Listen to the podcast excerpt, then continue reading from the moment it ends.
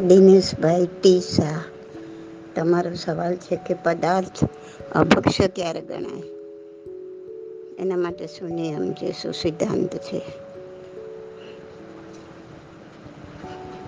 આ સવાલના જવાબમાં તુષારભાઈ દિનેશભાઈ શાહ જાગૃતિબેન, જેણે પણ સમજાવ્યું છે, બરાબર સમજાવ્યું છે, સારું સમજાવ્યું છે. અને તુષારભાઈએ જે કોરોનાનું ઉદાહરણ આપી અને જીવોની સૂક્ષ્મતા વિશે સમજાવ્યું, એ આ અત્યારે પ્રસંગને અનુરૂપ અને લોકોના મગજમાં બેસી જાય એવું સરસ ઉદાહરણ આપ્યું છે. એટલે મહાવીરના કોઈ વચન પર શંકા કરવા જેવું નથી. કારણ કે કેવળ જ્ઞાન હતું એટલે એને તો જે હતું એ બધું દેખાતું હતું. અને જે દેખાયું એ કીધું છે, કેમ કે એને ખોટું બોલવાનો કોઈ કોઈ કારણ જ નહોતું. વિતરાગ થઈ ગયા હતા, હવે ખોટું કોના માટે બોલવાનું હતું? મુક્ત થઈ ગયા હતા તો દિનેશભાઈ અભક્ષ્ય જે ભક્ષ્ય ના થઈ શકે એને અભક્ષ્ય ભક્ષ્ય કરવા લાયક ના હોય, ખાવા લાયક ના હોય, એ બધું અભક્ષ્યમાં જાય. જેમાં જીવ હિંસા બહુ છે. એ બધું અભક્ષ્યમાં જાય. તો બાવીસ અભક્ષ્ય અને બત્રીસ અનંતકાયનું વર્ગીકરણ કરીને આપ્યું છે તો તમને કોઈ પણ પુસ્તકમાંથી મળી જશે. કદાચ મારા પહેલા ભાગમાં બી મેં આપ્યું છે, બહુ યાદ નથી, પણ લગભગ આપ્યું છે. નહીં તો કોઈ પણ પુસ્તકમાં જે આ નામ મળી જશે તમને. અતિચારમાં આવે છે, નામ.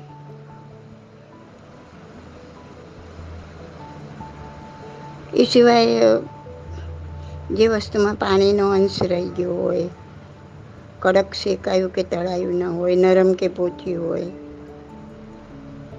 તો એવી વસ્તુ જો રાત રાખો તો બીજા દિવસે એમાં અસંખ્ય બેન્દ્રિય જીવોની ઉત્પત્તિ થઈ જાય. અને તેને ખાવાથી અસંખ્ય જીવોની હિંસાનો દોષ લાગે. માટે બધી વસ્તુ અભક્ષ્ય છે. જેમ કે કાચો માવો. તો કાચા માવાની, એટલે કે માવો એકદમ લાલ કડક ના શેકાયો હોય. એવા કાચા માવાની મીઠાઈ જુઓ તમે, બરફી છે, પેંડા છે. એ બધું બીજા દિવસે અપક્ષે એકદમ ત્રણ તારની ચાસણીમાં બનેલ મીઠાઈ હોય ને, એ જ બીજા દિવસે ચાલે. કાચી ચાસણીમાં બની હોય એ મીઠાઈ જલેબી છે, ગુલાબજાંબુ છે, ઘેબર છે, એ બધું બીજા દિવસે ના ચાલે. નરમ બુંદીના લાડુ છે, નરમ બુંદી છે, ટોપરા પાક છે, આ બધું કાચું ચાસણીવાળું કાચી ચાસણી બીજા દિવસે અભક્ષ્ય થઈ જાય. દૂધની મલાઈ બીજા દિવસે અભક્ષ્ય થઈ જાય. આપણે બધા હવે ફ્રીજમાં રાખી મૂકતા શીખ્યા છીએ, પણ જો ફ્રીજમાં રાખેલું ચાલતું હોત ને અભક્ષ્ય ના થતું હોત ને, તો ભગવાન એમ કે કારણ કે ભગવાન તો પાંચમો આરો દેખાતો હતો છઠ્ઠો આરો દેખાતો હતો. એના પછી આવનારે છ એ છ આરો દેખાતો. એટલે ભગવાન ત્યાં જાણ્યું તો કાંઈ હતું જ નહીં. પણ ફ્રીજમાં મૂકેલી વસ્તુ કાયમ સારી નથી રહેતી. એમાં બગાડ ચાલુ થઈ જ જાય છે. તમે મૂકી રાખો ને એકાદ ફ્રૂટ છે, કેરી છે, તો તમે પછી મહિના પછી જુઓ. એ વસ્તુ બગડી છે કે નહીં? જો બગડી હોય તો સમજો કે ફ્રીજમાં રાખો કે બહાર રાખો, વસ્તુમાં બગાડ ચાલુ થઈ જ જાય છે. કોઈ પ્રોસેસ ધીમી હોય, કોઈ પ્રોસેસ જલ્દી હોય, પણ એનું સ્ટાર્ટિંગ થઈ જાય. એટલે એ અભક્ષિત થઈ જાય. એ ફ્રીજમાં રાખવા જે ભક્ષ્ય રહે એવું નથી. એ અભક્ષિત છે એમ સમજીને જ તમારે એ પાપ બોલવું હોય તો ખાવાનું. અને એ પાપને માથે ના બોલવું હોય તો નહીં ખાવાનું. અને આપણે મહાવીરના ભક્ત શું કામ પાપ બોલીએ. દૂધની મલાઈ, પનીર, બધી જ બંગાળી મીઠાઈઓ. આ શરબત, કાચું ચાસણી બનેલા શરબત. હું ઘણાને જોઉં છું, શરબતના બાટલા મહારાજને બોલાવી આવે છે. અને એટલા ખુશ થાય છે કે આવી ગરમીમાં સાહેબજીને ઠંડક કરશે. પણ આ ભક્ષ્ય વસ્તુ છે. આપણે ના ખપે તો સાહેબજીને કેવી રીતના ખપે?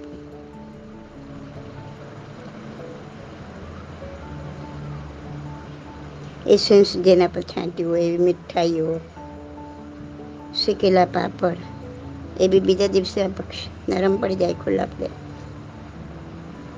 શ્રીખંડ, પછી આપણે લોચા પૂરી કરીએ, નરમ પૂરી, વડા. એ બધા પાણીની ભાગ છે જ પાણીનો અંશ છે. એ ના ચાલે. ચટણી, ટોમેટો સોસ. હવે ક્યાં ક્યાં લંક લગાવવા જશો? જે ટોમેટો સોસ તો જે લાવી લાવીને મૂકે છે, જૈન જૈન કરીને. પણ એની અંદર કોળું ને એ બધું પણ પીસીને અમુક અમુક એવા શાક પણ અંદર પીસીને નાખેલા હોય અને કલર અને પ્રિઝર્વેટિવ નાખી દે. સ્વાદ કરી દે, એટલે તમને બહુ સરસ લાગે. એકચ્યુઅલી ટમાટર હોતા બી નથી.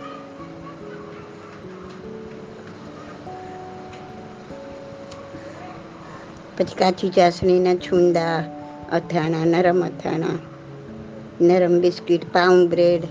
બોલો, પાઉં બ્રેડ વગેરે આપણે કોઈને સાંજ પડતી નથી. ઘણાને જોઉં છું ઘણા કે છે, બેન, બધું છોડી દે તો ખાવાનું શું? અને એટલા બધા આપણું ધીટ્ટ હૃદય થઈ ગયું છે, કઠોર હૃદય થઈ ગયું છે કે હૃદય એમ કબૂલી લે છે કે આવું બધું તો ચાલે. આવું બધું તો ખાવું જ પડે. ખાવું પડે એવું કંઈ નથી હોતું. છોડનારા છોડે બી છે. અનેક પથ્થરમાં રત્ન હોય હા, રત્ન ઓછા હોય પથ્થર વધારે હોય. પણ હોય તો છે. તો આપણે રત્ન બનવાનું ટ્રાય કરવાનું. જાણીને બેસી નહીં લેવાનું. પહેલાં આપણે છોડવાનું, પછી બીજાને કહેવાનું કે આ ખોટું છે, આ રોંગ છે. પણ ત્યાં સુધી જ કહેવાનું કે સામેલાનો ક્રોધ ન આવે. એકને એક વસ્તુ ચાર વાર કોઈ સામેલાને ગુસ્સો આવે, તો એના પણ તમે ભાગીદાર થઈ. છે ચટણી છે. દૂધીનો હલવો, ટોપરાનો હલવો, કેરીનો રસ ના રખાય બીજા દિવસે. હવે ચૂરમાના લાડુ બનાવ્યા હોય તો મુઠિયા ને ભૂકો કરીને ચૂરમું બને ને એમાં સીધું તમે ઘી ગોળ કે સાકર ભેળવીને લાડવા બનાવો તો એ ના ચાલે. મૂઠિયા ભાંગીને ચૂરમું બનાવે પછી એ ચૂરમું શેકવું પડે. પછી એના લાડવા બનાવો તો જ ચાલે. પછી ઘણા રાતના કઠોળ પલાળી દે, એમાં ફણગા ફૂટી જાય. એ ના ફૂટે તો પણ ના ચાલે. રાતની બનાવેલી રસોઈ રાખે. પછી હા તો ખાસ રાતનો નાખેલો આથો હોય એવા ઇડલી ઢોકળા, જલેબી.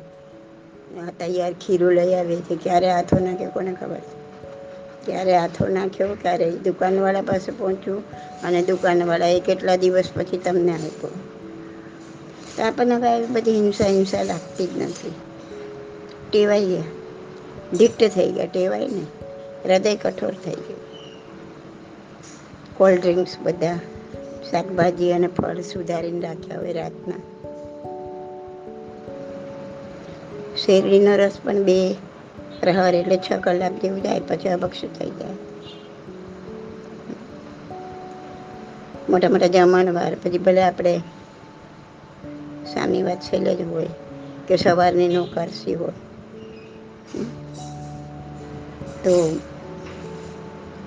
રાતે રસોઈ બની હોય રસોઈ ના બની હોય તો ઇડલી વગેરેનો આથો નાખ્યો હોય. આ બધી પૂરી શક્યતા છે. કઠોળ રાતે પલાળ્યા હોય. વટાણા ચણા તો જેને ભક્ષ્ય ભક્ષ્ય વિશે પૂરી તહેકીકાત કરો તો બહારની કોઈ વસ્તુ ખાવા જેવી નથી. કોઈ વસ્તુ રાત રાખીને ખાવા જેવી નથી. રાતનો હાથો આપેલી વસ્તુ ખાવા દે. અને સરવાળે આ બધું સાયન્ટિફિક જ છે. આ બધા રોગ જ ઉત્પન્ન કરે છે. આવું ખાવાથી રોગ જ ઉત્પન્ન થાય છે.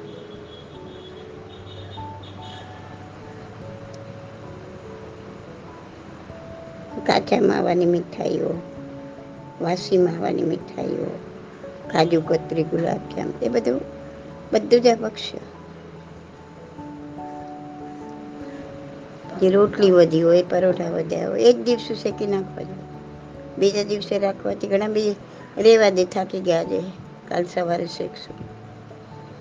કાલ સવાર સુધીમાં તેમાં કેટલાય બે ઇન્દ્રજીવો ઉત્પન્ન થઈ ગયા હોય ને, પછી એને તમે શેકો એટલે બધા બે ઇન્દ્રજીવોની હત્યા.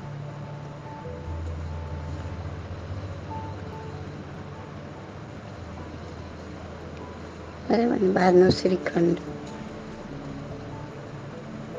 એ બધું મેં એકવાર સમજાવ્યું હતું કે આ વસ્તુ ન ખવાય હમ? પછી દરેક વસ્તુમાં કાળ આપ્યો છે આપણને એટલે એને કડક શેકાયેલી વસ્તુ હોય ખાખરા પૂરી મીઠાઈ ફરસાણ તળેલી વસ્તુ હોય એકદમ કડક હોય તો પણ કારતક સુદ પૂનમથી ફાગણ સુદ ચૌદસ સુધીમાં ત્રીસ દિવસ સુધી ચાલે ત્રીસ દિવસ પછી અભક્ષ્ય થઈ જાય એ જ વસ્તુ ફાગણ સુદ પૂનમથી અષાઢ સુદ ચૌદસ સુધીમાં આ ચોમાસાનો ટાઈમ આવી ગયો. ના. ઉનાળો તો વીસ દિવસ સુધી ખવાય, પછી અભક્ષ્ય અને અષાઢ સુદ, પૂનમથી કારતક સુદ ચૌદસ પંદર દિવસ ખવાય, પછી અભક્ષ્ય થઈ જાય. એ વસ્તુ. પછી લોટ હોય કે બેસન હોય, એટલે ચણાનો લોટ હોય. ખાખરા હોય. આપણે તો ખાખરા તૈયાર લઈ આવીએ બજારમાંથી. હવે એ બનાવનારે ક્યારે બનાવ્યા હશે? એના પર કોઈ ડેટ બેટ લખેલી હોતી નથી. અને ડેટથી પણ છેતરાવા જેવું નથી. કેમ કે બધા હોશિયાર થઈ ગયા છે, કોઈ ફેંકી નથી દેવાનું. પૈસા કમાવા માટે બનાવ્યું છે. ને એવું લાગે કે આ ડેટ જોઈને લોકો રહેશે નહીં તો તો એનું બોર્ડ બદલી કાઢે. લેબલ બદલી કાઢે, કેટલી વાર લાગે. કોઈ ફેંકી નથી દેવાનું. અને મને હું માનું ત્યાં સુધી સાહીઠથી સિત્તેર ટકા જઈનો ખાખરા, ફરસાણ બધું તૈયાર લાઈન ખાતા થઈ ગયા. અને કેટલા દિવસનું હશે નબળીનો સાચી વસ્તુ તો જાણી જ ના શકે લેબલ બદલી હોય તો ક્યાંથી જાણી શકાય? ને કોઈ ખાખરા પર તો હું જોઉં છું, કોઈ લેબલ દેખાતા જ નથી કે ક્યારે બનાવ્યું છે. આપણે તૈયાર લોટ વાપરીએ, મેંદો વાપરીએ, રવો વાપરીએ. એ બધાનો બી કાળ ક્યારે પૂરો થયો છે શું ખબર? એટલે બધું અભક્ષ જ છે બહારની વસ્તુ. અને અભક્ષ વસ્તુ આપણા મગજને બગાડી નાખે. આપણા મનને જેમાં હિંસા વધુ હોય એવો ખોરાક લો તમે. તો એ આપણું મન એનાથી કઠોર થઈ જાય. ખાલી તમને એક ઉદાહરણ આપ કેવું કઠોર થઈ શકે મન? આપણને એમ થાય ને કે હિંસાવાળું ખાઈ લીધું, તો શું થઈ ગયું? એમાં શું થવાનું છે? તો મહાવીર સ્વામીનું ઉદાહરણ લો તમે. તો ત્રીજા ભાવમાં પોતે દીક્ષા લીધેલી. ત્યારે એમનું મન કેટલું બધું નરમ હશે, કેટલું બધું અહિંસક હશે. નાની નાની વસ્તુની જયના કરતા હશે. અને એટલું સુંદર મન અને પછીના ભવો કરતાં કરતાં એમ, એ જ મન, એ જ વ્યક્તિ, એ જ આત્મા. એ એટલો બધો કઠોર બની ગયો. આવું બધું આરોગ્ય શું આરોગ્ય હશે, કયા ટાઈમમાં કોને ખબર છે? પણ આ થયું એ આપણા આંખ સામે આપણે જોઈ ભગવાને જ કીધું કે એનું મન કેટલું કઠોર બની ગયું હશે કે ઓલા જીવતા જાગતા માણસના કાનમાં શીશુ રેડી શકે. આપણે રેડી શકશું. આપણું મન હજી એટલું કઠોર નથી કોઈ જન્મમાં થયું હશે તો ખબર નથી, પણ અત્યારે આપણે એટલા કઠોર નથી કે કોઈના જીવતા જાગતા માણસના કાનમાં આપણે ધગધગતું શીશુ રેડીએ એનો તરફડી તરફડીને મરે, તો એ આત્મા હાલે નહીં. તો ધીમે ધીમે આ હિંસક વસ્તુ ખાવાથી આત્મા આવો કઠોર બનતો જાય છે. એમાં તમારા ઘરનું જ ઉદાહરણ જુઓ ને. અમારા ઘરની વાત કરું તો અમારા મા બાપ એટલા બધા કુણા હૃદયના હતા. કે તે ભૂલથી એક પગમાં એક ખિસકોલી જેવું આવ્યું કે ગેલોડી જેવું આવ્યું અને જો એ મરી ગયું ભૂલથી પગમાં આવીને, તો પોક મૂકીને રડવા બેસતા જાણે કોઈ સ્વજન મરી ગયો. એટલો બધો આત્મા ખૂણો હતો. મેં નજરે જોયો છે. એના પછીની અમારી પેઢી આવી. એ પેઢી સો વર્ષ પહેલાંની, અમારી.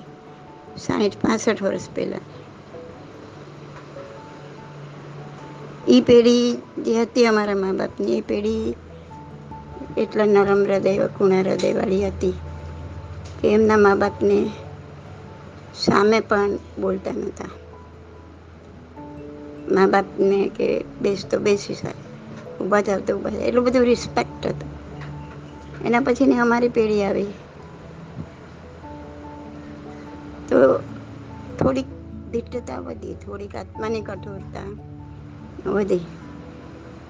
એટલી કઠોરતા વધી કે અમે બિંદાસ મચ્છરોને મારી શકીએ, એની દવા છાંટી શકીએ, વાંદાને પેસ્ટ કંટ્રોલ કરાવી શકીએ. આવું બધું ચાલે. અમારા પછીની પેઢી અત્યારે તો હૃદય એટલું કઠોર થઈ ગયું કે માણસ ખબર છે, આ માંસાહારવાળી વસ્તુ છે છતાં પણ આરામથી આરોગી શકે છે. ન ખાઈએ તો શું ખાઈએ પછી? એ સવાલ જ બતાવે છે કે કેટલી બધી લોલુપતા છે ખાવાની કે ખબર છે આમાં માંસાહાર આવે છે. કેટલા આનંદથી આઈસ્ક્રીમ આરોગીએ કેટલા પ્રેમથી ચોકલેટો, જેલી. કેટલી વસ્તુ છે, કેટલી વસ્તુની લિસ્ટ કેટલી વાર આપ્યું છે આ ભક્ષ્ય વસ્તુ. અને દિનેશભાઈ તમારે જોતું હોય તો મારી પાસેથી નાનકડી બુક છે, લઈ જજો. તમે તો આટલામાં જ રહો છો ને તો એમાંથી તમને બધી અભક્ષ્ય વસ્તુની લિસ્ટ મળી જશે. ક્યારે પણ ફોન કરીને આવો.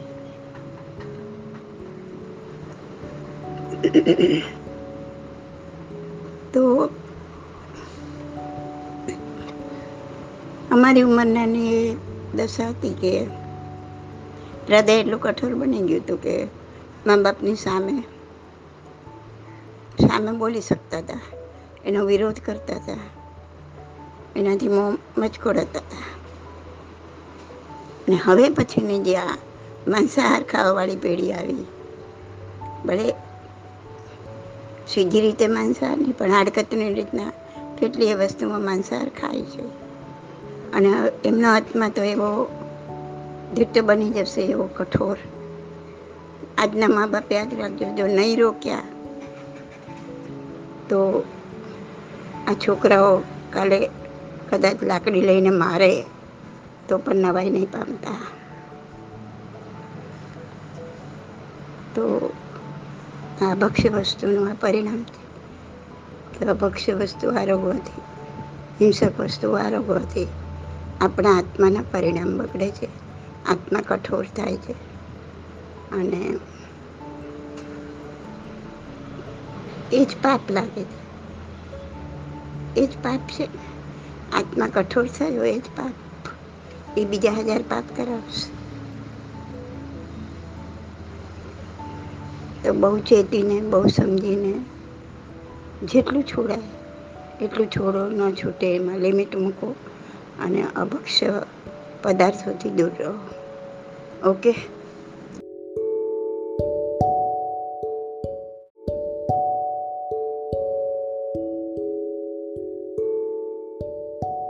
જ્યાં સુધી મનની સ્થિરતા ન આવે, આલંબન વગર, કાયાની અને વચનની તો આવી શકે. મનની સ્થિરતા આવી બહુ મુશ્કેલ છે. મૂર્તિના આલંબનથી મનની સ્થિરતા લાવવાની છે, પણ એ અત્યારે લોકો નથી કરી શકતા. ત્યાં પણ ચંચળ મને જ પૂજા સેવા થતી હોય છે. આમ તેમ મન ભાગતું જ હોય છે. આલંબન તો ત્યાં સુધી જરૂરી, જ્યાં સુધી તમે પોતે તમારી જાતે મન, વચન અને કાયાથી સ્થિર ના થઈ શકો. ત્યાં સુધી જરૂરી છે. જાતે સ્થિર થઈ શકો અને કર્મને નિર્જરા કરી શકો તો પછી મૂર્તિના આલંબનની જરૂર નથી. પણ આ બહુ વિરલા કરી શકે વિરલા એટલે આપણે આ પાંચમા સંગાયનવાળા ભલે મૂર્તિનું આલંબન લઈને પણ જો મનને સ્થિર કરતા હોય તો યોગ્ય છે. નહીં તો એનો કોઈ મતલબ રહેતો નથી.